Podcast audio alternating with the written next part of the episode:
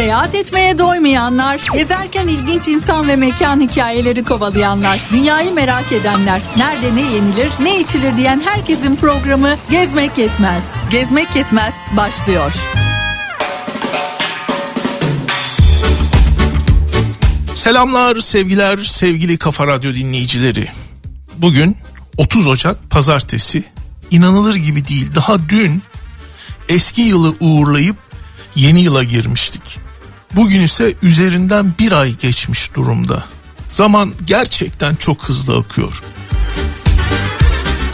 Bu durum karşısında insan kendini sağlık, huzur ve aşk olsun da zaman nasıl akarsa aksın demekten alıkoyamıyor. Bu akşam da Kafa Radyo'nun Ender Uslu stüdyosunda ben Deniz Oğuz Otay ve teknik masada sevgili Mehmet Efe sizlerle birlikteyiz.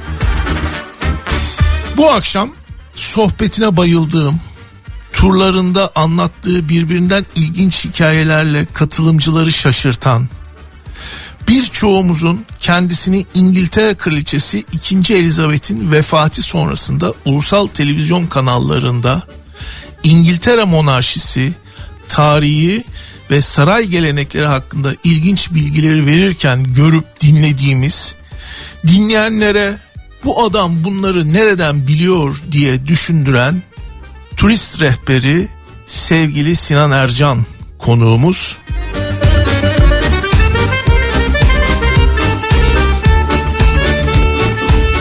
Sinan hoş geldin. Hoş bulduk Oğuz. Bizi kırmadın.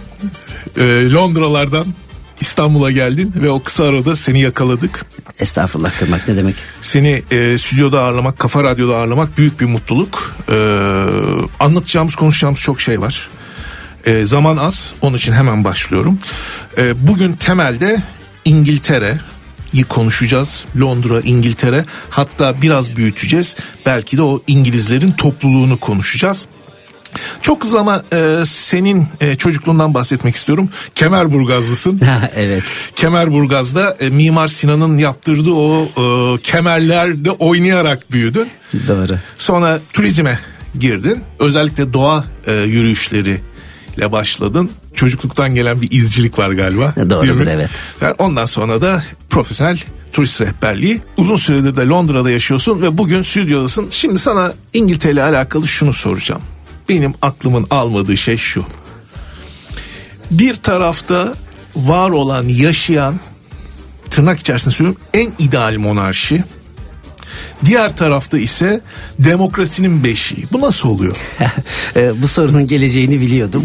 Çünkü ne zaman İngiltere konuşulsa, Britanya konuşulsa e, genelde ilk birkaç sorudan bir tanesi bu oluyor. E, aslında bence çok da doğru bir soru. E, insanlar şunu anlayamıyorlar en başta. Nasıl oluyor da gelişmiş demokrasi ve monarşi bir arada yaşıyor? Ben bu soruyu hep aynı şekilde cevaplıyorum. Biz monarşi dediğimizde ya da bize bu soruyu sorduran dürtü şu.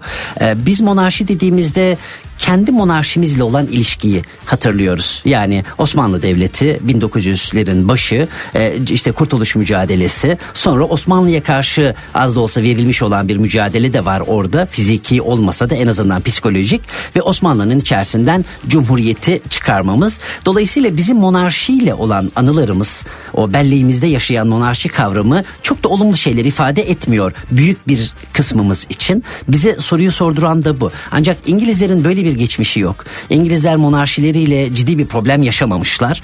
E, monarşi de galiba konumunu çok iyi anlamış e, ve nerede durması gerektiğine doğru karar vermiş. Parlamento ile beraber nasıl var olabileceğini doğru anlamış e, ve kimse kimseden rol çalmıyor. E, gelişmiş bir demokraside senin de söylediğin şekliyle buna katılıyorum. En ideal monarşi gerçek monarşi bence. Yani bugün dünyada pek çok yerde monarşi var. Hani çeşitli Arap ülkeleri ya da Afrika gibi üçüncü dünya ülkelerinde ki bazı e, böyle kağıt üzerinde duran ya da hani ideal olmayan monarşileri saymazsak gelişmiş dünyada demokrasiyle beraber var olan monarşiler içerisinde törenleriyle, seremonileriyle, üniformalarıyla, kurallarıyla, kaideleriyle yaşayan gerçek tek monarşi bence. Yani İspanya'da var, işte ne bileyim Monaco'da var, Danimarka'da var ama onlar çok böyle simgesel kalmış. İngiltere butik, butik evet böyle butik birleşik monarşiler İngiltere gerçekten çok güçlü. Onun sebebi bu. Herkes durması gereken yeri biliyor. Kimse kimseden rol çalmıyor ve monarşi böyle bir şey gibi toplumun güven duyduğu, toplumu derleyen, toparlayan böyle bir üst e, merci gibi hani parlamentonun da üstünde aslında konum olarak ama aslında da değil yani geride durmasını da biliyor. Bu da insanlara galiba sempatik geliyor. Bir de İngilizler e, monarşiyi konuşmayı, monarşinin çok böyle o e, kraliyetin e, özel hayatının e, aralarında konuşulmasını da severler değil mi? E tabi yani e, ya özellikle son yıllar Türkiye'den de takip edilmiştir. İngiltere monarşisi açısından ya yani aile ilişkileri olarak çok şey geçti. Çok hareketli geçti. hareketli geçti. Zaten bir e, Lady Diana e, şeyi vardı, anısı ve hikayesi vardı. Her yıl ölüm ve doğum e, yıl dönümlerinde ya da işte onunla ilgili olan özel zamanlarda sürekli gündeme gelen. Şimdi de, eltiler elti evet. evet. Bak e, aslında çok güzel söyledin söyledin. Şimdi o da hep soruluyor. Meghan Markle ve kraliçe, kraliyet. Oysa mesele sadece elti meselesi. Efendim biz bugün tabii İngiltere ve e, İngiliz e, topluluğunu konuşacağız ama bol bol da herhalde dedikodu yapacağız. herhalde. Hemen de e, hanedan dedikodusuyla başladık. Peki İngilizler e, demokrasinin beşiği dedik. O nereden geliyor? E, şuradan geliyor. Dünyanın en eski hala var olan parlamenter sistemine sahipler. Yani Westminster parlamentosu ya da Westminster e, parlamenterlik sistemi denen bu sistem e, hani bugünkü an, bugünkü gibi değildi elbette ama İngiliz parlamentosu 13. yüzyıldan beri var. Yani 700 yıldır kraliyetle beraber var olan bir parlamentodan bahsediyoruz. E, elbette ki günümüzdeki gibi ülkeyi yönetmedi kurulduktan ve var olduktan sonraki yüzyıllar boyunca ama krallar son 700 yıldır ya da kraliçeler yani tahtın ve tacın sahipleri monarklar son 700 yıldır parlamentoyu göz ardı edemediler. Yani İngiltere, Birleşik Krallık, Britanya hiçbir zaman mutlak monarşi olmadı. Parlamenter monarşi oldu. Bu da şu demektir. Tek güç kral değil bir denge mekanizması var ve krallar ve kraliçeler tacın ve tahtın sahipleri parlamentoya rağmen bir şey yapamazlar. Onun da onayını almak zorundalar aslında bir e, check and e, balance dedikleri Aynen sistemin öyle. ta kendisi bu. Bu arada e, dinleyicilerimize bilgi vermek adına söyleyelim. Biz İngiltere veya Birleşik Devletler diyoruz. Kaç tane devletten bahsediyoruz? Şimdi bu, bu çok karışan bir kavram. Çok. Bunu ilginçtir. İngilizlerin bir kısmı bile yani gerçek İngiliz'den bahsediyorum. Hani Hintli gelmiş vatandaşlık almış. O zaten konumuz dışı. O değil. Ee, gerçek İngilizlerin de bir kısmı İngiltere Birleşik Krallık ve Britanya arasındaki farkları tam bilemeyebiliyor. Böyle işte internetteki sosyal medyada çeşitli platformlarda bununla ilgili çok eğlenceli İngilizlerin yaptığı skeçler var ya da İskoçların yaptığı skeçler var. Şimdi İngiltere Şimdi Birleşik Krallık aslında ülkenin tam adı bu UK dediğimiz United Kingdom tam ismi de Büyük Britanya ve Kuzey İrlanda Birleşik Krallığı. Ee, bir demek ki bir Kuzey İrlanda var ve onunla Büyük Britanya'nın birleşmesinden oluşuyor. Büyük Britanya dediğimizde İngiltere ve İskoçya'dan oluşuyor. Ee, bir de bunların taca ve tahta bağlı deniz aşırı e, toprakları bir de direkt otorite üzerlerinde kuramadıkları siyasi olarak ama kraliyeti hala tanıyan e, kraliyet bağlaşıkları var. Bunlar e, şey biraz e, karışık kavramlar ama şu anda 14 e, 15 e, Birleşik Krallık'la beraber 15 ülke e, tabii hep dilimiz kraliçeye alıştı ama artık kral diyeceğiz. Kral üçüncü, üçüncü Charles. 15 ülke e, kral, üçüncü Charles'ı kendi kralı olarak kabul ediyor. Kabul ediyor. Evet. Çok güzel. Şimdi tabii e, İngiltere e, üzerinde güneş batmayan imparatorluk işte bu saydığımız sebepten dolayı biraz e, tarihe de giderek İngiltere'nin bu kadar e, etki alanının büyük olması, bu kadar geniş bir imparatorluk kurmasının temelinde ne var sence? Ne var? Yani güç var Şimdi birincisi bu. Yani tabii o gücü yaratan sebepleri anladığım kadarıyla konuşacağız ama hani evet. hani önce bunu bilmemiz gerekiyor. Güç var. Yani kimseye durduk yere dünyanın bir numarası ünvanını vermiyorlar.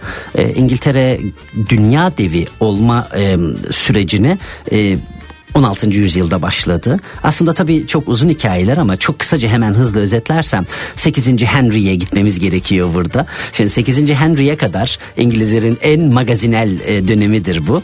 1500'ler. E, e, İngiltere protestan değil, katolik ve katolik dünyasının bir parçası. Ya Dün... bu hikayeye bayılıyorum. Bunun arkasındaki hani sanki dedikodu yapıyormuşuz gibi ama bunun arkasında gerçekten aşk var, entrika var, her şey var değil Neler mi? var? Neler var? Ee, işte o zamana kadar İngiltere böyle bir güç falan da değil. Yani aradı ve sürekli olarak Fransa ile savaşan bir ada devleti. O kadar ki Osmanlı Devleti olarak yani bizim İngiltere'den ne kadar haberimiz var o bile muallak. Yani Osmanlı Devleti ile bizim İngilizlerle olan resmi ilk temasımız 1580'ler. 1580'lere kadar zaten hani coğrafi olarak da düşündüğümüzde aramızda bir Avrupa kıtası var. Bunlar dışarıdalar. Atlas Okyanusu'na doğru. Temas edebilme şansımız da yok. Resmi olarak da şeyimiz de yok. Çok bir ilişkimiz de yok. Ee, işte 8. Henry'nin erkek çocuğu olmayınca işte metresi de ona ben sana erkek çocuk vereceğim deyince Anne Boleyn e, uzun yıllardır eşi olan Catherine de Aragon'dan boşanmak istiyor. Katolik olduğu için boşanamıyor. Papa izin vermiyor. Tam o arada protestanlık yükselmiş. Bu protestan olup kendi kendini boşayıp Katoliklere ve papalığa düşman oluyor. Her şeyi başlatan şey bu. Yani zincirleme bir şekilde Henry bunu hedeflememişti tabii ki ama Henry'nin e, protestan olup kendi kendini boşayıp Katolikliği ülkede yasaklamasıyla başlayan o süreç bir anda Protestan İngiltere'yi e, Katolik Avrupa'nın en güçlü Katolik devletlerinin karşısında e, bulacak İngiltere kendisini ve bir dizi savaş olacak ve İngiltere bu savaşların hepsini kazanacak. Yani çoğunu kazanacak ve böylece bir anda dünya dengeleri değişecek. Mesela bak o zamana kadar şeydir. Yani dünyanın ağ babası İspanya'dır. Tabii. Ve arkasından Fransa geliyor, Portekiz geliyor. Bunlar Katolikler. İngilizler bunları yenince tek tek sırayla hepsini bu din savaşlarında e, bir anda onların boşalttığı dünyanın efendisi olacaklar. 1600'lerin başından itibaren de İngiltere'yi hızla yükselen bir güç diğerlerini de İngiltere karşısında gerileyen bir güç olarak göreceğiz.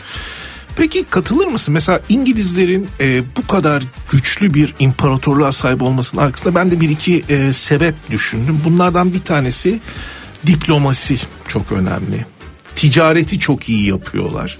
Bu iki unsur da aslında İngilizlerin belki de o tüm dünyaya e, güneş batmayan imparatorluğu yayması kurmasına da etki ediyor Kesinlikle katılıyorum. İşte bunun hepsinin arkasında o dediğimiz güç var. Evet. Yani güçlü değilsen diplomasi oyununda o kadar evet. da başarılı olamıyorsun. Güçlü değilsen ticaretini çok yayamıyorsun ama İngilizler bu ikisini çok iyi kullanıyorlar. Evet. Bak İngilizlerin meşhur bir diplomasi alanında bir mottoları var. Yüzyıllardır e, aynısını sürdürüyorlar.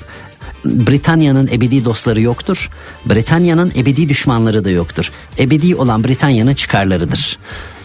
Bu arada bir Osmanlı atasözü de ben söyleyeyim. Diyor ki annenle baban kavga ettiyse bil ki müsebbibi İngiliz'dir. Ha, evet. Çünkü sadece resmi diplomasi değil özellikle istihbarat alanında da İngiliz istihbaratı özellikle bir dönem yani o Birinci Dünya Savaşı'nda çok e, önemli e, roller üstlenmiş.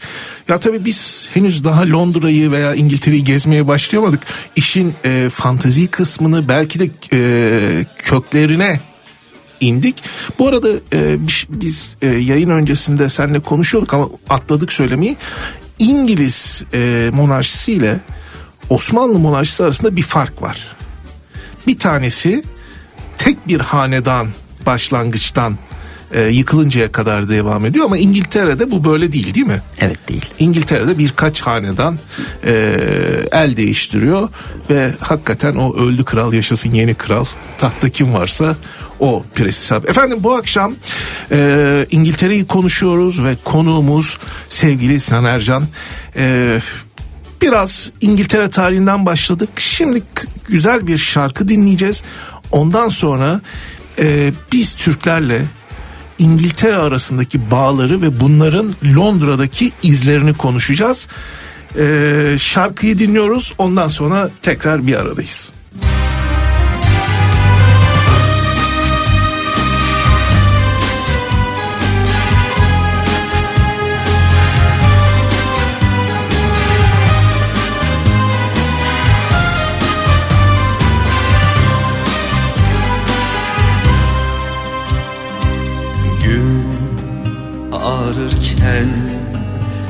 Tek başıma oturmuşsam Henüz daha gözlerimi bir an bile yummamışsam Sen yoksan yine bense yorgun ve yalnızsam Hele bir de bir de canım hasretine kapılmışsam Ve gözümde tütüyorsan buran buran İşte o an bir fırtına kopar.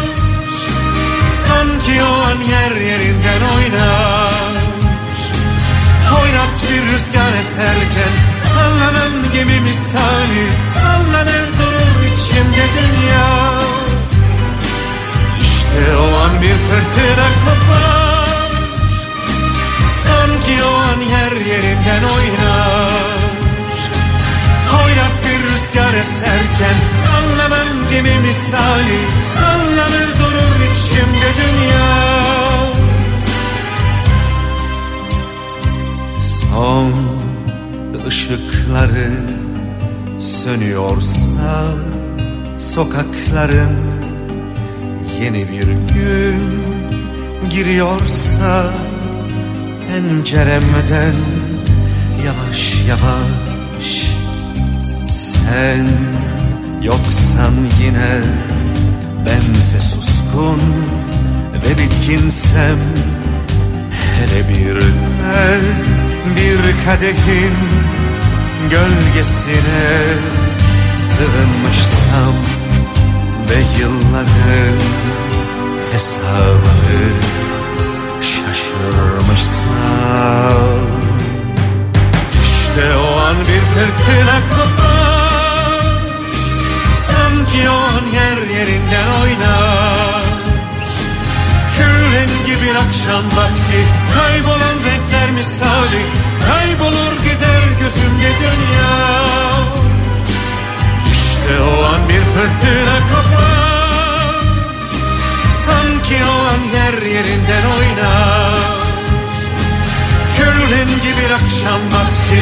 Kaybolan renkler misali. Kaybolur gider gözümde dünya. İşte o an bir fırtına kopar. Sanki o an yer yerinden oynar.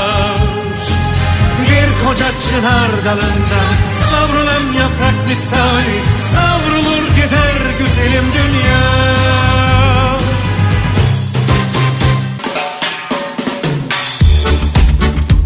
Gezmek Yetmez ikinci bölümüyle sizlerle birlikte bu akşam konuğumuz Sinan Ercan ile Londra ve İngiltere'yi konuşuyoruz.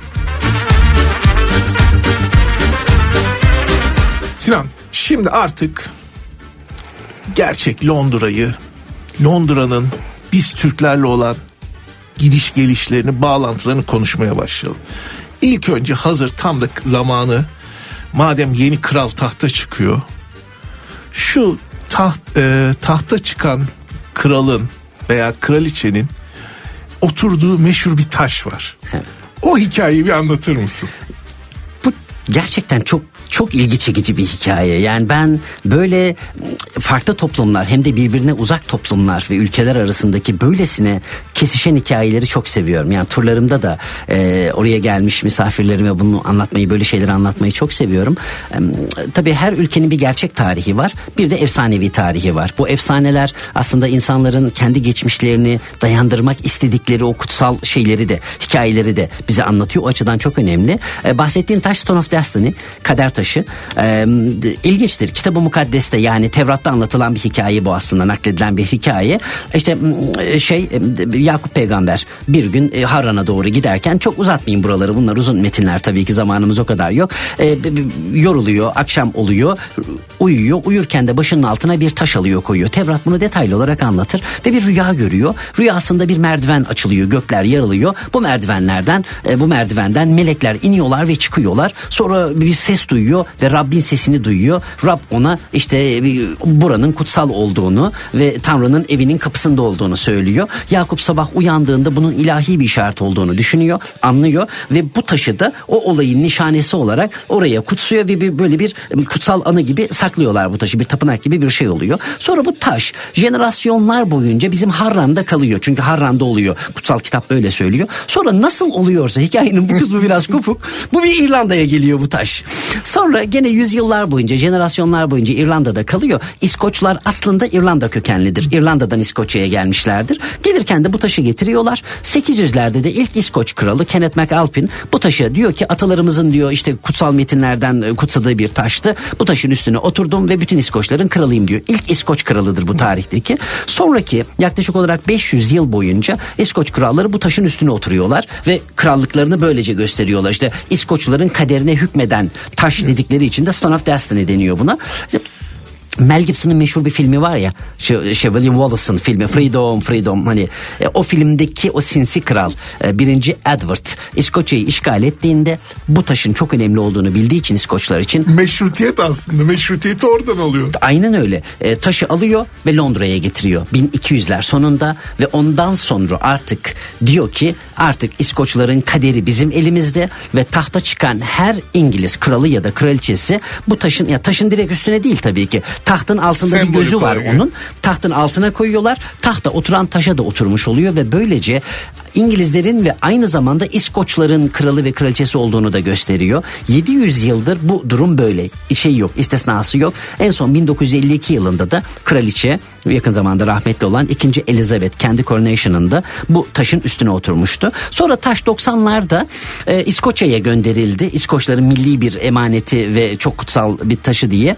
E, ancak şöyle bir anlaşma yapıldı. Her tahta çıkış töreninde geri gelecek bu taş. Dolayısıyla şimdi 6 Mayıs 2023 günü Kral 3. Charles'ın tahta çıkış töreni olacak ki büyük ihtimalle çok büyük bir olay olacak ve televizyonlardan canlı yayınlanacak. Bu bilgi o zaman mesela çok güncel olacak onu O zaman, söyleyeyim. o zaman şunu söyleyelim. 6 Mayıs'ta Charles'ın ben de yalnız arkadaşım gibi konuşuyorum. Bizim Charles. Ee, kral olacağı gün izlerken lütfen bu hikayeyi hatırlasın dinleyicilerimiz. Evet zaten muhtemelen birkaç gün öncesinden törenle getirilecek. Ha Türkiye'de ne kadar yansır bilmiyorum televizyonlara. Ana haber bültenlerine yansır diye düşünüyorum ama bu muhtemelen İngiltere'de, Britanya, Anglo-Sakson dünyada canlı yayınlanacaktır. Bu taş törenle İskoçya'dan Londra'ya getirilip Westminster'daki tahtın içine özenle yerleştirilecek. Harran'dan gelmiş olan bu taş bilinmeyen bir zamanda ve Charles 6 Mayıs'ta tahta oturduğunda muhtemelen kameralar o taşa da zoom yapacaktır bizim Harran taşına da. Süper. Bir şey daha soracağım sana. Ee, bu İngilizlerin hani İtalyanları biliyoruz da İngilizlerin e, şu anda üzerimde de var zaten. Troya ile alakası var mı? Üzerimde bir tişört var efendim. Troya e, tişörtü. İngilizlerin Troya ile bir alakası var mı?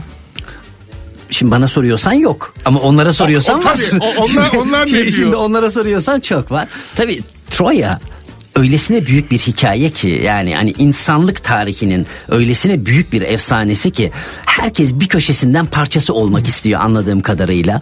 Ee, yani e, Batılılar biliyorsun zaten hem Romalılar hem antik Yunanlılar e, Troya'nın o güçlü karakterlerinin soyundan geldiklerini iddia ederler ki işte Roma İmparatorluğunu kuracak olan ileride onun soyundan gelenler kuracak. Romus ve Romulus da aynı şekilde Troya ile Aeneas'la ilişkilendirirler. E, İngiliz e, kısmı şöyle o çok ilginç ben bunu öğrendiğimde çok şaşırmıştım çok da hoşuma da gitmişti. E, şöyle diyorlar e, de Troya yıkıldıktan sonra e, Aeneas alacak yakınlarını ve uzun bir işte yolculuk yaptıktan sonra e, İtalya'da karaya çıkacak ve ileride Roma İmparatorluğunu oluşturacak olan o soyu orada kuracak. Sonra jenerasyonlar boyunca orada yaşayacaklar. Aeneas'ın torunları yani Troyalıların torunları ve Latinleşecekler zaman içerisinde. İşte bunların içerisinden bir tanesi e, gene bilinmeyen bir zaman bunlar çünkü efsanevi tarih e, Brutus. Ancak izleyicilerimiz dinleyicilerimiz burada şeyi karıştırmasınlar o sen de mi Brutus, Brutus değil. değil. Şimdi o sen de mi Brutus'e yaklaşık bir Belki de bin yıl civarı var. Bu efsanevi bir tarih. Ee, Brutus, Troyalı Brutus diyorlar. Ee, bir sebeple e, toplumundan dışlanacak ve kovulacak. O da kadim zamanlardaki Aeneas'ın Troya'dan ayrılması ve kendine yeni bir yurt bulmasına öykünerek yakın çevresini toplayacak. İtalya'dan ayrılacak. Önce Akdeniz'de şöyle bir dolaşacak. Sonra Cebeli Tarık'tan dışarı çıkıp şeye ulaşacak. Britanya'ya ulaşacak. Britanya'ya ulaştığında Britanya'da devler var. Efsane böyle gidiyor. E, Brutus çıkacak kayaya, şeyde karaya. Bu devlerle bir mücadele edecek. Devleri adadan sürecek ve böylece şeye başlayacak. E, İngiltere'yi kendine yurt edecek ve daha sonradan işte Britanya, İngiltere, İskoçlara giden soyları kuracak gibi. Yani İngilizler de efsanevi kadim tarih içerisinde kendi köklerini Troyalı Brutus üzerinden Troya'ya bizim Çanakkale'ye bağlıyorlar. Yani monarşi monarşi Harran'daki taşa ve Troya'ya bağlı. E, Evet. Öyle diyorlar.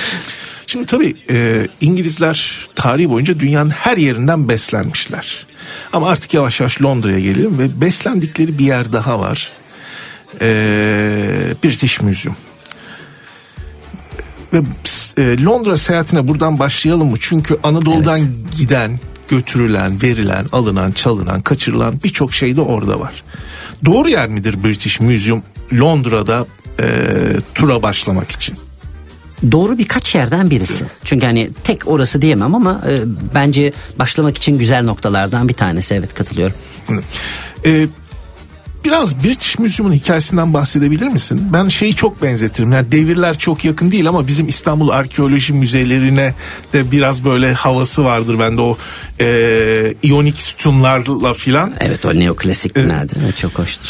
Biraz e, British Museum'un kuruluşundan oradaki eserlerden bahsedersen çok sevinirim.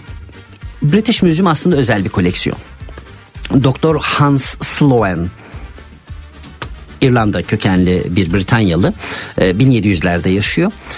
Aslında doğa tarihi koleksiyonu var ve şey yazma eserler koleksiyonu var. 1750'lerde adam doktorda olduğu için anladığım kadarıyla hayatının sonuna geldiğini anlamış. Ölecek ve kral 3. George'a diyor ki kralım ben ölüyorum öleceğim. Belli ki e, 20 bin parçalık bir şeye 70 bin parçalık bir koleksiyonum var. Bu koleksiyon dağılsın istemiyorum. Bu koleksiyonu size satayım diyor. Yani vermiyor da satıyor. Kral da tamam diyor. 20 bin pound karşılığında tabi 1750'lerin 20 poundu 20 bin poundu günümüzün hayli yüksek milyon poundlarında ve kral tek parça halinde bütün koleksiyonu alıyor.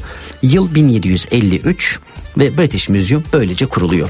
Ee, açılması 1759 yani alıyorlar koleksiyon devletleşiyor. 1759'da da müze açılıyor. Bugünkü binada değil öncesinde başka bir bina var orada. Ancak ilk açıldığında kesinlikle arkeoloji müzesi değil. Yazma eserler yani ileride British Library'e dönecek olan koleksiyon ve ileride e, Natural History Museum'a dönecek olan Doğa Tarihi Müzesi'ne dönecek olan e, koleksiyon. Aslında müze içinden müze çıkacak iki, değil mi? Evet iki güçlü koleksiyon ve müze çıkartacak kendi içerisinden. Bir 50 yıl böyle gidecek.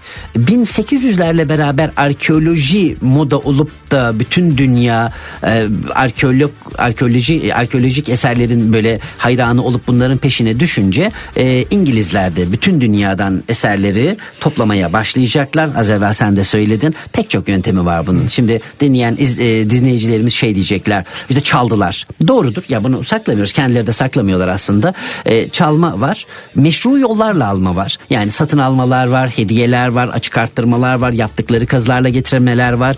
Nasıl olduğu belli olmayanlar var. şaibeli ama, durumlar. Şaibeli ama açıkça çalınmış olanlar da var. Tabii ki. Böylece 1800'lerin başından itibaren e, British Museum denen o müze koleksiyonu yavaş yavaş bir arkeoloji müzesi koleksiyonuna dönüşecek. Sonra bakacaklar ki bu bina artık yetmiyor. Montague House denen bir bina. Yıkıp aynı yere şimdiki binayı inşa edecekler 1850'lerde ve sonra da yavaş yavaş önce Doğa Tarihi Müzesi'ni Kensington'daki o muhteşem binasına 1880'lerde taşıyacaklar. 1950'lerden sonra da British Library'yi aradan çıkarıp yeni binasına taşıyınca King Cross'a böylece British Museum 250 yılda e, bir zengin arkeoloji müzesine dönecek. Şimdi British Museum dediğimiz zaman mesela sen anlatırken ilk aklıma benim şey geldi. Kinidos aslını. Evet. Başka neler var orada Türkiye'den gitme böyle çok karakteristik? Ee, benim British o kadar çok British Museum turu yaptım ki e, mesela oraya taşınmadan önce en iyi bildiğim müze İstanbul Arkeoloji Müzesi'ydi. Ama şu anda şunu söyleyebilirim yani en iyi bildiğim müze Müze British. Museum. Ya benim gözüme bağla şu anda. İçeriye bırak ben nerede ne var bulurum. E, o kadar hani e, son yıllarda girdim çıktım. Dolayısıyla istersen şey yapalım. E, kapıdan itibaren. Girelim, okey. Şimdi girdik kapıdayız. Karşımızda muhteşem bir cephe var. O iyonik sütunlarla e, şey yapılmış, inşa edilmiş güzel cephe. Oradan ilk binaya giriyoruz. İlk binaya girdikten sonra Weston binası. Sola doğru çıkan Bu arada çok özür dilerim. Bir ücret ödüyor muyuz? Bunu özellikle Ha, soruyorum çünkü ilginç bir hikaye Evet, o. e, hayır ödemiyoruz. E, Britanya'da, Birleşik Krallık'ta ya sadece İngiltere'de değil, e, İskoçya'da, Galler'de ve Kuzey İrlanda'da da yani Birleşik Krallık denen ülkede e, National Museum'lar yani ulusal müzelerin hepsi ücretsizdir. E, Tony Blair'ın e, İşçi Partisi hükümeti tarafından 2001 yılında yanılmıyorsam e, daha öncesinde ücretliydi bu müzeler. E, dediler ki bunlar dünyanın evrensel kültür varlığıdır. Dolayısıyla bunlardan ücret almayalım. Bağışlarla ayakta dursunlar dediler. Dolayısıyla e, bu müzelerin hepsi ücretsiz. Şimdi galiba tavsiye edilen bağış 5 e, pound mu? E, Donation 5 pound diye Tav- yazar tavsiye ediliyor tabi tabi yani her müzeye girdiğinizde her köşede bir tane bir donation box'lar var oraya e, atmanızı bekliyorlar ya da işte kuruş bile olabilir yani giren bir şey koysun oraya şeklinde ama ücretsiz bu çok güzel bir şey. Çok çok özür dilerim Estağfurullah. girdik. Girdik. Ee, daha müze koleksiyon başlamadı. Hemen soldan üst kata çıkan bir merdiven var. O merdivene baktığımızda merdivenin İki iki, tarafında iki aslan. aslan var. Ya. Onlar Halikarnas mozolesinin aslanları 1850'lerde Bodrum'dan e, getirilen aslanlar. E, aslanlara merhaba dedik. Direkt büyük avluya doğru girdik. Üstü kapalı avlu. E, o avlu Sonradan kapatılan Evet. değil mi? e, 1850'de inşa edilmişti şimdiki bina. E, 2000 yılına kadar yani 150 yıl boyunca avlunun üzeri açıktı. 2000 yılında milenyum etkinlikleri çerçevesinde e, kapsamında e, avlunun üstünü kapattılar. 3300 üçgen panelle. Bu da çok ilginç. Müze internet sitesinde diyor ki size hepsi aynıymış gibi görünebilir ama hiçbirisi bir diğerinin aynısı değil. Milimetrik de olsa aralarında fark var. Çünkü kalıp değil. Hepsini tek tek elle, Elle yaptık. yaptık. 800 ton ağırlığında muazzam bir çatı var yukarıda. Ee, zaten işte 2000 yılında üstünü kapatıp avluya da Kraliçe Elizabeth avlusu adını verdiler. İkinci Elizabeth'in adını yaşatıyor o avlu. Avluya girdik. Sol köşeye yürüdük. Knidos aslanımız Bizi orada. bekliyor. Evet bizi bekliyor. Muhteşem bir e, aslan tabii ki. E, galiba müzedeki tek parça en büyük e, tarihi eserlerden bir tanesi. E, onu gördük. Devam ediyoruz. İstiyorsan devam etmeyelim. Bir e, Mola verelim. Mola verelim. Bir şarkı dinleyelim. Bir reklam arası alalım.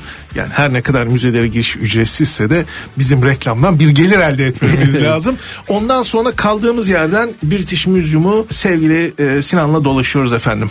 Ne yapsan olmuyor gözüm Terk etmiyor bizi hüzün Bir macera yaşamak dediğin küçük zamanlar harmanı Sevindiğin, üzüldüğün. Hatırlamaktan ibaret hatıralar nihayet Tesellisi çok zor sözün gemiler yaktım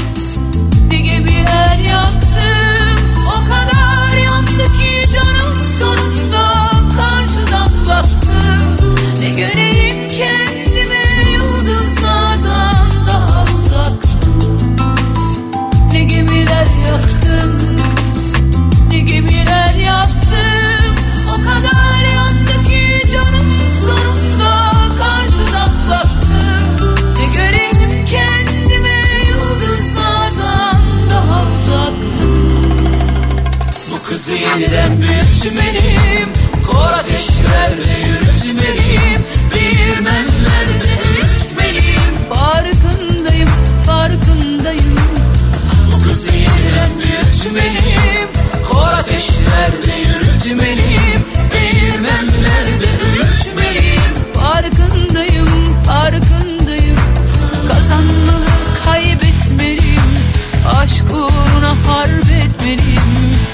Bu kızı yeniden büyütmeliyim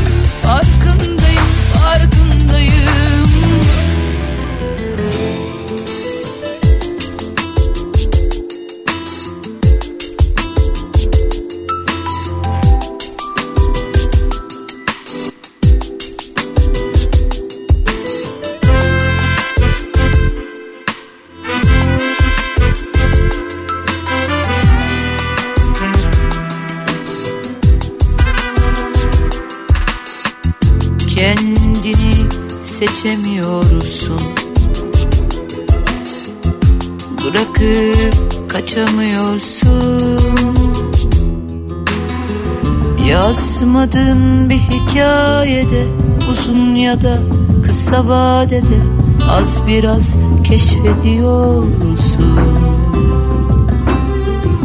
Öteki olabilmeyi Yerine koyabilmeyi Geride durabilmeyi öğreniyorsun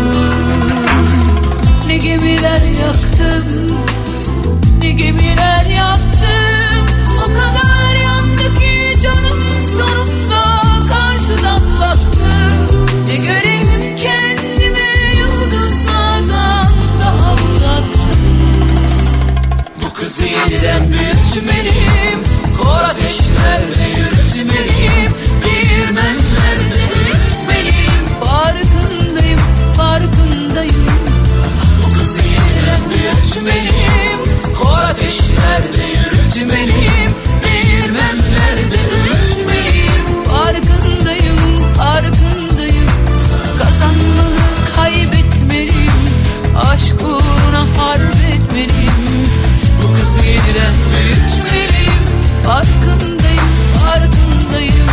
Kazanmalı kaybetmeliyim. Aşk uğruna harp etmeliyim. Bu kızı yeniden büyütmeliyim. Farkındayım, farkındayım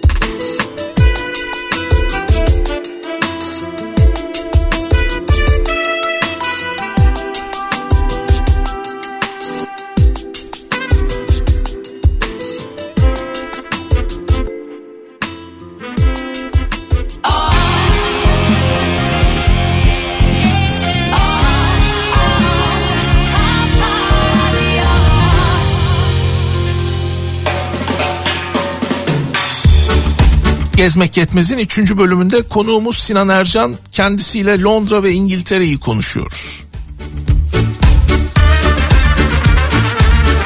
Sevgili Sinan, e, araya gitmeden önce Kindos Aslanı'nı konuştuk. Oradan British Museum'u hızlıca dolaşmaya devam edelim. Ee, hemen dolaşalım ama bu arada çok iyi oldu. Zaten normal turlarda da Knidos Aslanı'ndan sonra gerçek koleksiyon başladığı için orada kısa bir tuvalet molası veriyordum. Bunu da öyle saymış Denk- denk olduk. düştü, çok iyi oldu. E, Knidos Aslanı'ndan sonra gerçek e, 4 numaralı salon Mısır'la beraber müze koleksiyonları başlıyor. Koleksiyon salonları.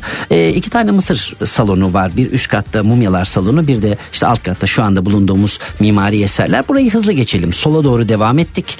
E, Asur salonunun girişinde bizim Diyarbakır'dan Diyarbakır'ın Bismil ilçesinin Üçtepe köyünden iki tane Asur steli vardır.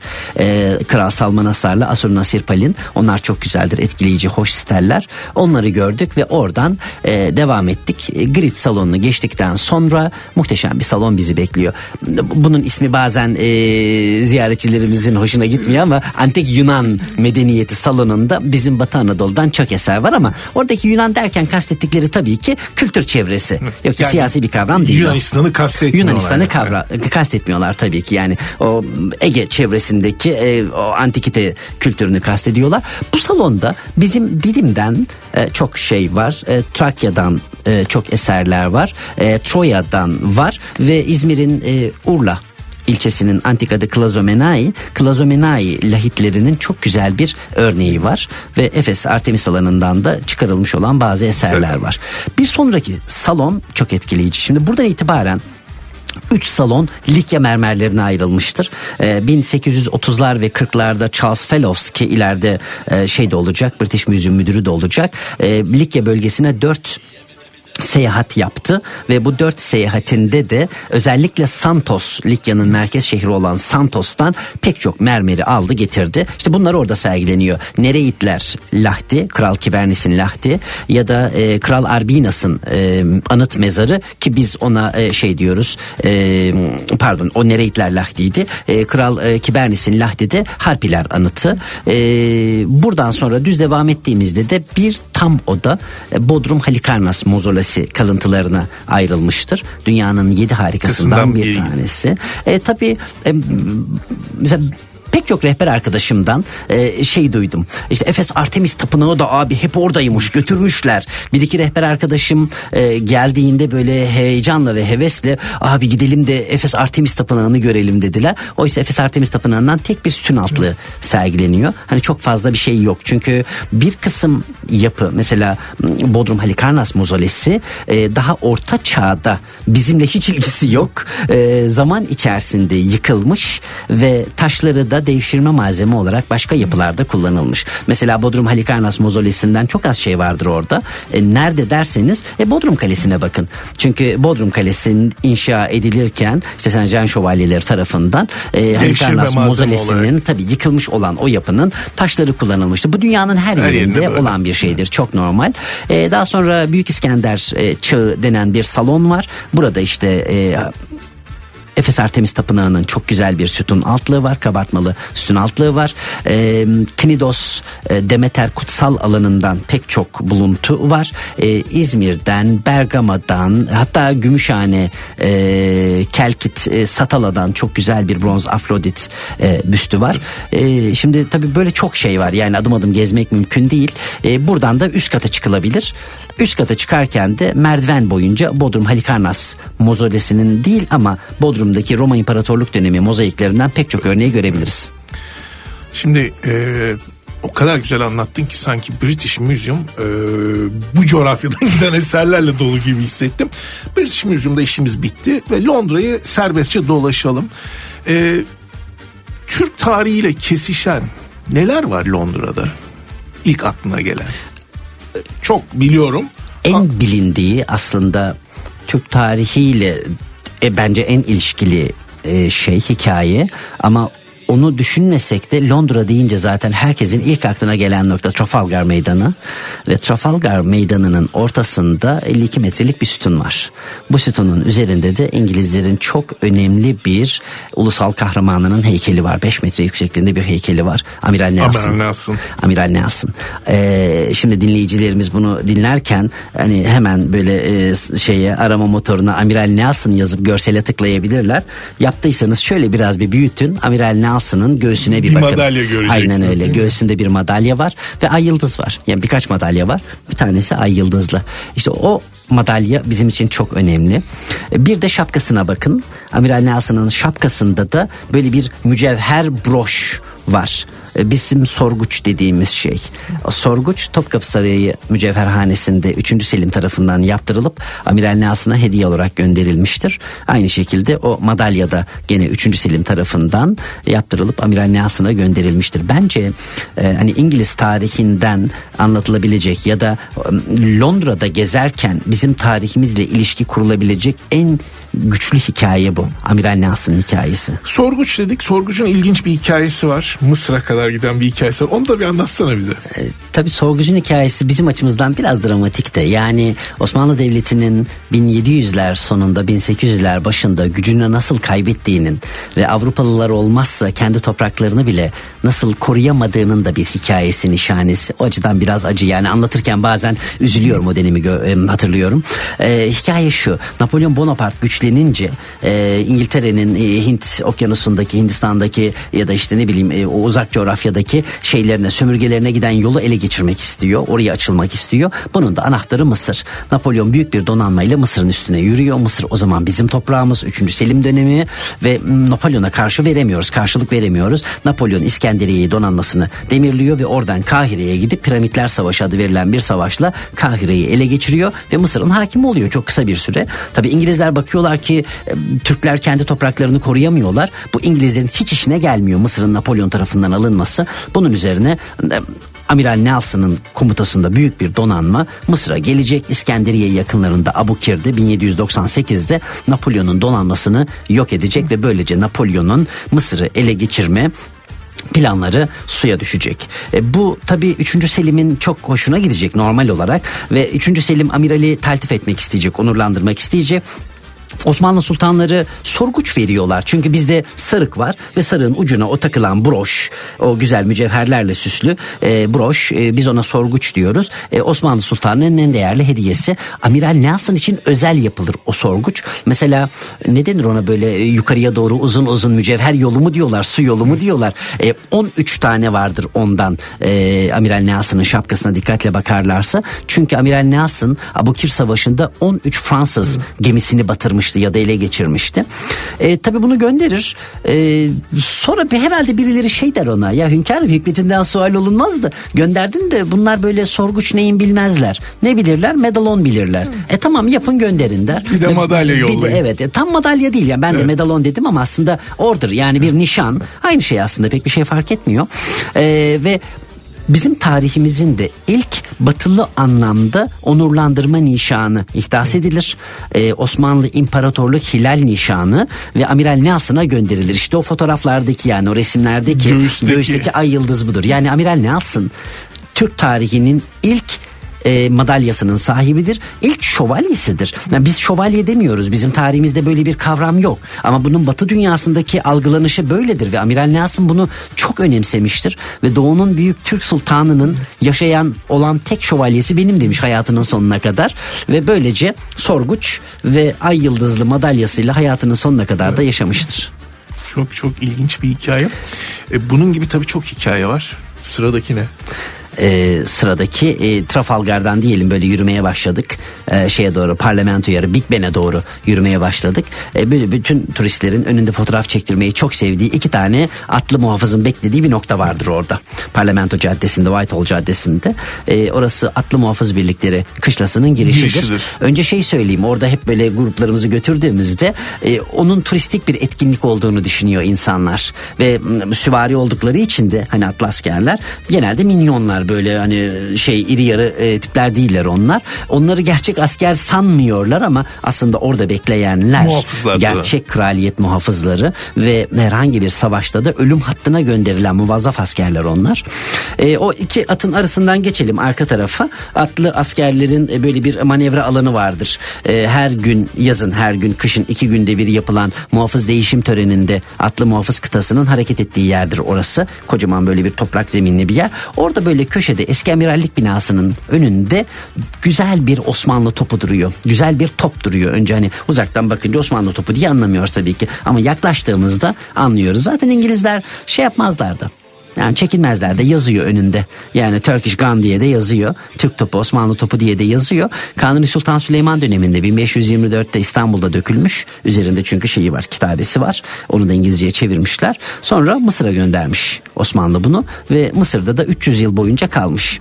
1804 yılında almış İngilizler. Mısır'da işte bizimle böyle çok ilişkililer Mısır'da. Çok hoşlarına gitmiş. Çünkü devir artık o devir değil. Değil, yani tabii. tabii tabii yani o topu alıp da kullanacak değil ama böyle topu görmüş. Hani eski esere verdiği değerden dolayı hem o seferin bir nişanesi bir çeşit ganimet gibi hem de o eseri korumak için almış getirmiş. Ee, böyle dikkatle bakılırsa üzerinde zaten hem Kanuni'nin tuğrası görülebilir e, hem kitabesi görülebilir e, eski harflerle. Ama bence toptan daha güzeli İngilizlerin altına yaptığı top arabası.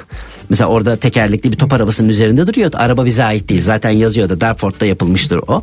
İngilizler Mısır'dan getirdikleri için top arabasında piramitler, Mısır timsahı, e, efendim e, şey e, bir sphinx bunları görürsünüz. Semboller vardır. Aynen öyle. Aynen Şimdi öyle. Sen bu muhafızaların girişi deyince aklıma şu hikaye geldi. Ee, yıllar önce gittiğimde e, bir İngiliz arkadaşım anlatmıştı. Dedi ki İngiltere'de de her şeyin bir kuralı vardır dedi ve bu içtimalar da askeri içtimalar da dedi belli saatlerde yapılır dedi.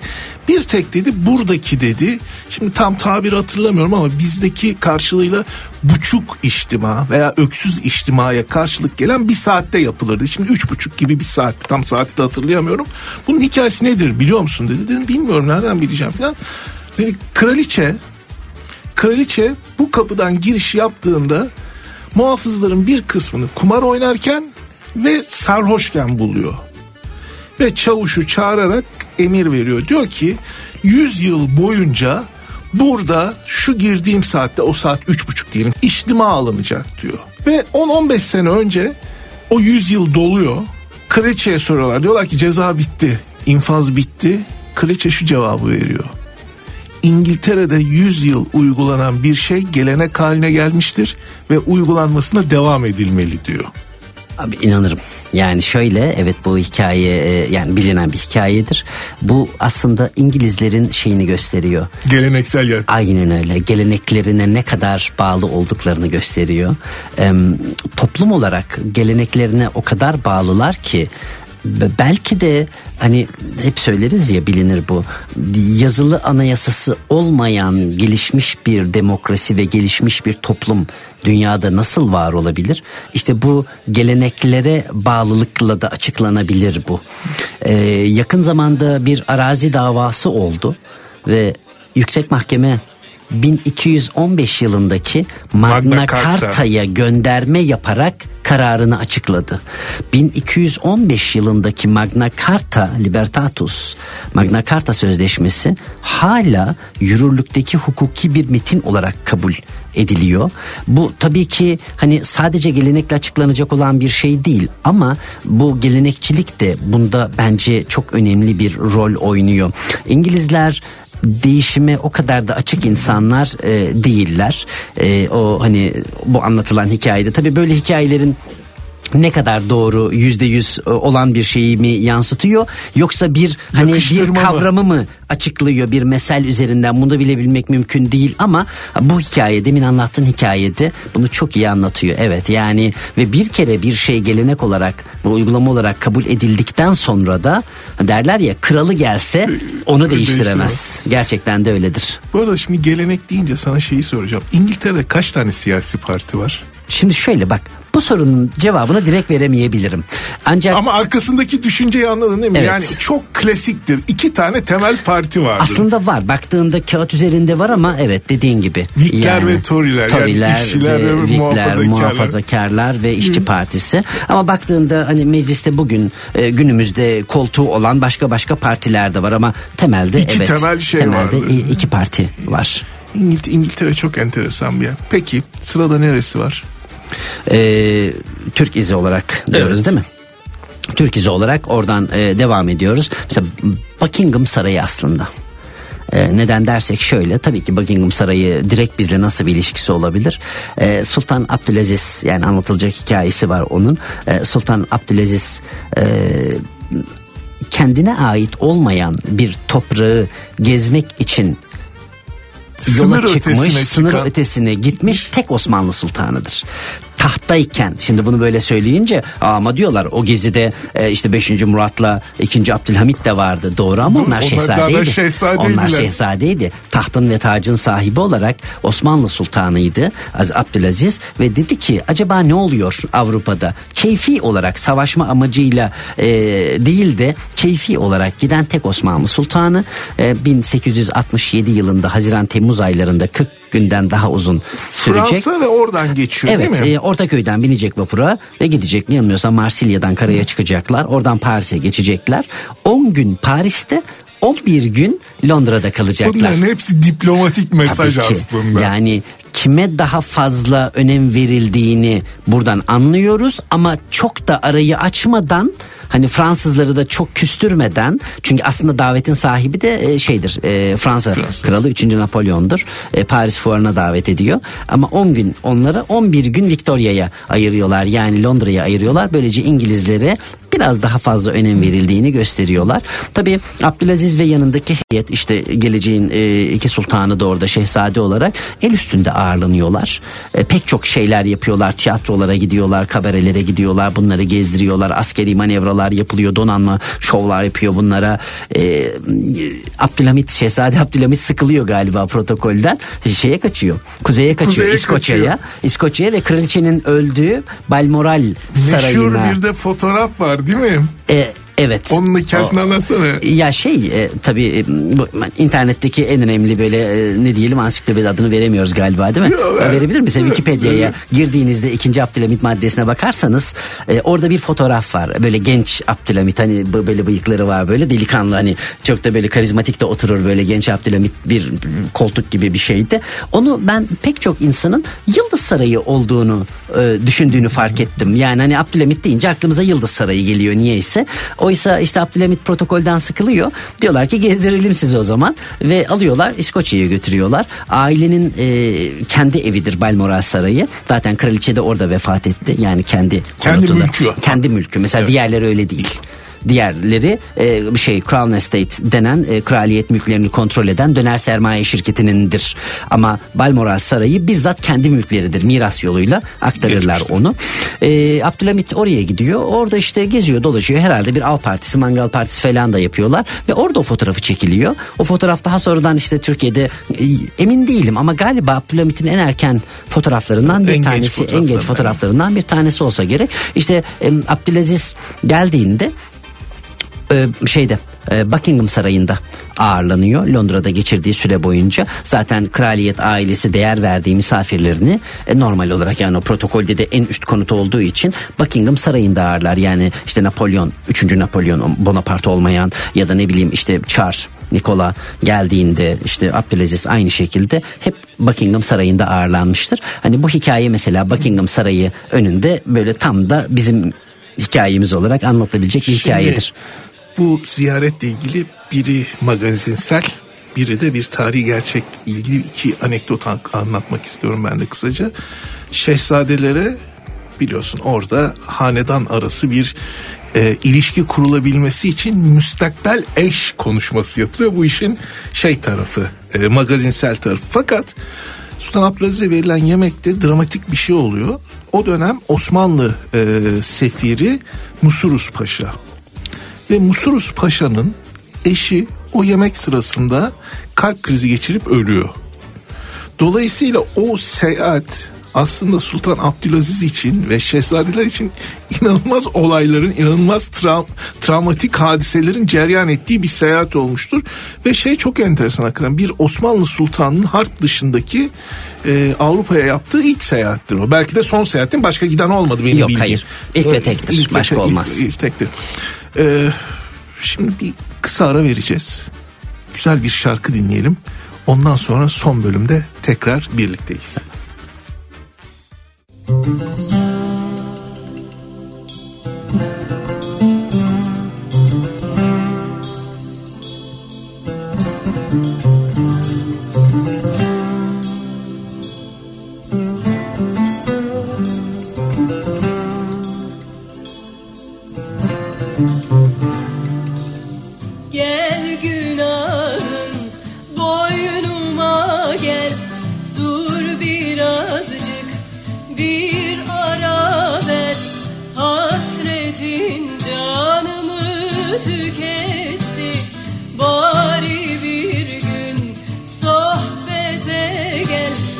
Mumları yaktım. Birimiz önce. Aynaya baktım. Sürdüm kokular Bir çizik attım. Kara kaplıya bak. Vah yine bana kısmet. Yeni acılar mumları yaktım. Birimiz önce. Aynaya baktım. Sürdüm kokular Bir çizik attım. Kara kaplıya bak. Vah yine bana kısmet. Yeni acılar.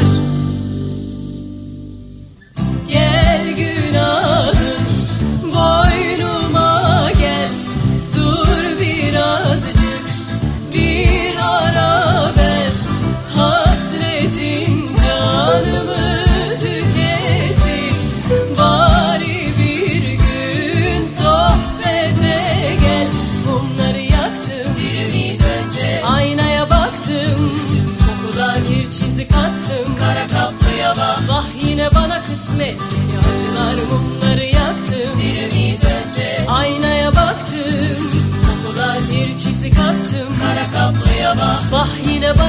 Yeni acılar. Yar sevdamı sürüp gidiyor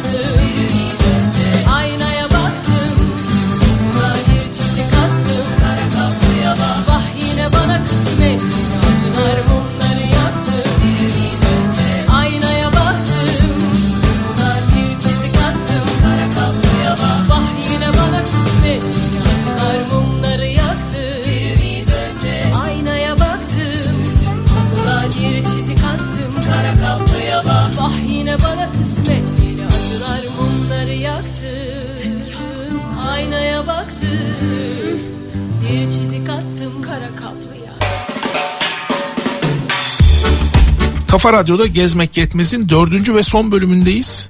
Konuğumuz Sinan Ercan ile Londra ve İngiltere'yi konuşuyoruz. İngiliz monarşisinden, kraliyet ailesinden bahsetmişken magazinsel konulara da değinmeden geçmek olmaz. Sinan şimdi artık madem son bölümdeyiz dördüncü bölümdeyiz e, resmi tarihten hafif hafif uzaklaştık biraz magazin yapalım. Yapalım. Londra ve kraliyet ailesi dediğinde Ne geleceğini biliyorum ben şimdi. şimdi hangisinin önce geleceğine karar vermek lazım. Prenses Diana'nın ölümüyle başlayalım istiyorsan. Nedir o durum? belalımız olan bu konu. Çünkü yani her turda e, İngiltere'ye gelen ve kral Hatta Paris'teki her turda. Aynen öyle işte öldüğü geçidi hani gösterdiğimizde ya da Türkiye'de herhangi bir konu bir şekilde İngilizlerle ilişkilendirildiğinde mutlaka açılan bir konu bu. Dayana öldürüldü mü? Sanırım hani e, biraz bunu konuşacağız gibi. Ben hemen direkt kestirmeden e, inancımı söyleyeyim. Yani doğrusu şudur diyebilmek mümkün değil. Çünkü yani benim bunu bilebilecek bir şeyim yok, kaynağım yok. Ancak bunca yıldır okuduklarımdan, izlediklerimden, dinlediklerimden anladığım kadarıyla yani bunun bir cinayet olması için hiçbir sebep yok. Mantıklı hiçbir sebep yok. Ee, kaldı ki kaza olmasıyla ilgili hani çok daha fazla done var. Daha somut örnek, e, veri var. Tabii tabii yani Fransız polisinin o gece tuttuğu hani kaza tutanaklarında, olay yeri raporlarında e, arabayı kullanan Dodi El Fayed'in ve Dayana'nın öldüğü e, kazada arabayı kullanan Dodi El Fayed'in kendi şahsi şoförü hani bu dışarıdan alınmış biri de değil kendi şahsi şoförü e, kabul edilebilir alkol sınırının iki katı üzerinde alkol almış belli ki hep beraber içmişler E, ve e, hız sınırının da iki katı üzerinde yanılmıyorsam o geçitte 55 miymiş neymiş ama 90'ın üzerindeymiş hızı. Dolayısıyla hani ben hep şey derim böyle bir kişinin kullandığı arabaya biner miydiniz? Kimse binerdim demedi. E, Dayana da binmemeliydi. E, hep şey söyleniyor. İşte Dodi El Fayed Müslümandı. Dodi'den hamileydi ki hamileliği de tartışmalıdır. Bu konuda kesin bir şey yoktur. E, kayıt yoktur. E, bunu da deyince kraliyet bunları örtüyor diyorlar. O kadar kolay değil İngiltere gibi bir toplumda e, bunları bu şekilde örtebilmek. E, e, işte Müslüman bir e, e, kardeşi, yarı Müslüman bir kardeşi Kralın olması kralın yani işte William, William kralı. evet William kral olduğunda kralın üvey kardeşi e, ana bir baba ayrı kardeşi Müslüman bu İngilizler için kabul edilemez. E, şöyle eminim ki bir kısım İngiliz için kabul edilemezdir. Buna e, bir itirazım yok. Ancak yani bir sonraki kralın annesini öldürmeye karar Cesareti. vermek bir sonraki ondan bir sonraki kralında e, şey yani hani babaannesi eşi falan yani düşünün yani kraliyetin birinci dereceden e, önemli bir üyesini öldürmeye karar vermek bu kadar kolay bir şey midir? E, üstelik hani bu toplumun tarihinde de bu monarşinin tarihinde de böyle bir şey yok yani en son örnek 1485'tir. Ya 3. Richard tahta çıkabilmek için iki yeğenini öldürdü. Ee, o yüzden evil denir ona böyle şeytan e, kral. Yani son 500 yıldır tahta çıkmak için birbirini öldüren insan da yok bu ailede, bu monarşide. Tahta çıkmak için yokken böyle bir şey için hiç Ha, olmaz. evet evet tahta çıkmak için ya o kadar önemli bir sebepten yokken efendim yok Müslüman bir kardeşi olmasını istememiş de yani istemez belki bundan mutsuz olur da hani birini öldürmeye karar vermek kill her yani bu kadar basit bir şey mi? Ya tabii eee Prenses Diana eee, çok güçlü bir karakter. Evet. Çok sevilen bir karakter. Çok. Dolayısıyla dolayısıyla İngilizler bununla alakalı objektifliklerini her zaman kaybedebiliyorlar ama bu tabii de- şu anda magazin yapıyoruz, dedikodu konuşuyoruz. Kaldı ki mesela İngiliz hanedanı aslında Alman orijinlidir değil mi? Tabii tabii. Ya bunda- bunda- İngiliz bile değiller. Bunu bunu da söylemek lazım. Ee, biraz daha e, güncel e, dedikoduya gelelim. Hazır bu arada belgeselini de izliyoruz filan. Bu eltilerin işi ne? Ne olacak bu eltilerin durumu? Şimdi bir laf var ya bizde elti gemisi yürümez diye. Yürümüyordu. Yürümüyor. Şimdi tabii Kate'in tuzu kuru. Kate rahat. Kate hiçbir şey yapmadan sadece William'la evlenerek Evliliğini muhafaza ederse- bütün bu mücadeleyi en baştan kazandığının farkında. Çünkü Kate bir sonraki kraliçe Kate iki sonraki Mother Queen kralın annesi ve tarih Kate'i yazacak. Oysa onun eltisi olan Meghan ise bugün nasıl ki biz Charles'ın yani illaki konuya yakın olanlar hani bu soruyu cevaplayabilirler ama çok büyük bir kısım Charles'ın kardeşlerinin adını bile hatırlayabilen var mı? Hadi Andrew dedik, Edward dedik, Anne dedik. E peki şey e, onların eşlerinin adını hatırlayan var mı? Ya da çocuklarının adını bilen var mı? Dolayısıyla İngiliz monarşisi hep ana kol üzerinden gidiyor. Bugün biz Harry'i hatırlıyoruz e, çünkü çok gündemde ama yarın öbür gün artık Harry'nin adı hiç anılmayacak. E, William'ın çocukları George ve George'un çocukları anılmaya başlayacak. E, Harry'nin adını belki bileceğiz ama Meghan'ı kimse hatırlamayacak. Dolayısıyla hani düşünün ki iki elti iki biraderle evlenmişler. Bir tanesinin ikbali inanılmaz parlak her şey ona verilecek. Diğeri ise bir köşede kalacak ne yaparsa yapsın asla parlayamayacak. Bence Meghan'ın problemi buydu. Ya tabii ben hep şunu söylerim. Dünyanın en kuvvetli markalarından bir tanesi İngiliz kraliyet ailesi markasıdır. Tabii. Ve bunun yönetilmesi son derece profesyonelce yapılıyor. Büyük paralar harcanıyor. Ee, sadece konu evlilik ve aşk olsaydı bunu e, yönetebilirdi ama bu büyüklük içerisinde, bu markayı yönetme içerisinde, hanedanı yönetme içerisinde zaman zaman sana bazı roller biçiliyor. Zaman zaman göz ardı ediliyorsun. Dolayısıyla bunu kabullenmek hakikaten eee, bir kadın için zor olabilir. Bir eş için zor olabilir daha doğrusu. Şu anda onu yaşıyoruz. Kadın için galiba hani bu rekabette en baştan ekarte edildiğini bilmek ve böyle de yaşamak zorunda olduğunu e, yani bunu kabul edecek ve bunu da bir yandan da çaktırmayacak. Aslında herkes bilecek ama mesela yine dinleyicilerimiz e, Kate Middleton ve Meghan Markle yazarak direkt tıklasınlar görselleri. İkisinin beraber bulunduğu fotoğraflara baksınlar. Bütün o fotoğraflarda Kate bir Önde, adım değil mi? öndedir. Meghan arkadadır. Kate ile Meghan'ın aynı anda bulunduğu ortamlarda önce Kate konuşur. Önce Kate kalkar. Önce Kate oturur. Bütün ilgi öncelikle Kate'dedir. Çünkü bu saray diplomasisidir, protokoludur Tabii daha doğrusu. çok ağır bir protokol. Bunun Kate ile William'la Hiç hiç ilgisi yok. Eğer Meghan William'la evlenmiş olsaydı aynı şey Meghan için olacaktı. Bu çok katı bir şey protokol. Belki de işte o demin de söyledik ya önceki bölümlerde bu geleneklere bağlılık meselesi de bunda önemli. E, bu monarşinin bu kadar başarılı olmasının sebebi sürprizlere açık olmaması ve her şeyin en baştan planlanmış olması. Ben sana bir soru sorayım mı o zaman? Eyvah. Ee, İngiliz e, taht sıralamasında kaç kişi var biliyor musun? Tam sayıyı söyleyemem ama Tam sayı- 4500 Evet, tamam. küsür. Tamam, Nasıl doğru, iyi çalışmış Şey, mıyım? Kesinlikle kesinlikle. Ee, Bize sıra gelir mi Şöyle sence? 4700 küsür ama yine de a 3 5 7 10 diyenlere göre çokça bildin demektir bu. Ee, geçenlerde bunun bir haberi de çıkmıştı. Hatta ben de bir sosyal medya paylaşımı yapmıştım ee, kendimce. Ee, Almanya'da şehirden emin değilim ama Dresden mi Hannover mi ne? Orada yaşayan bir kızcağız 30'lu yaşlarında e, bir avukat galiba genç bir avukat bir hanımefendi. İngiliz kraliyetinin 4700 bilmem kaçıncı sıradaki son üyesi.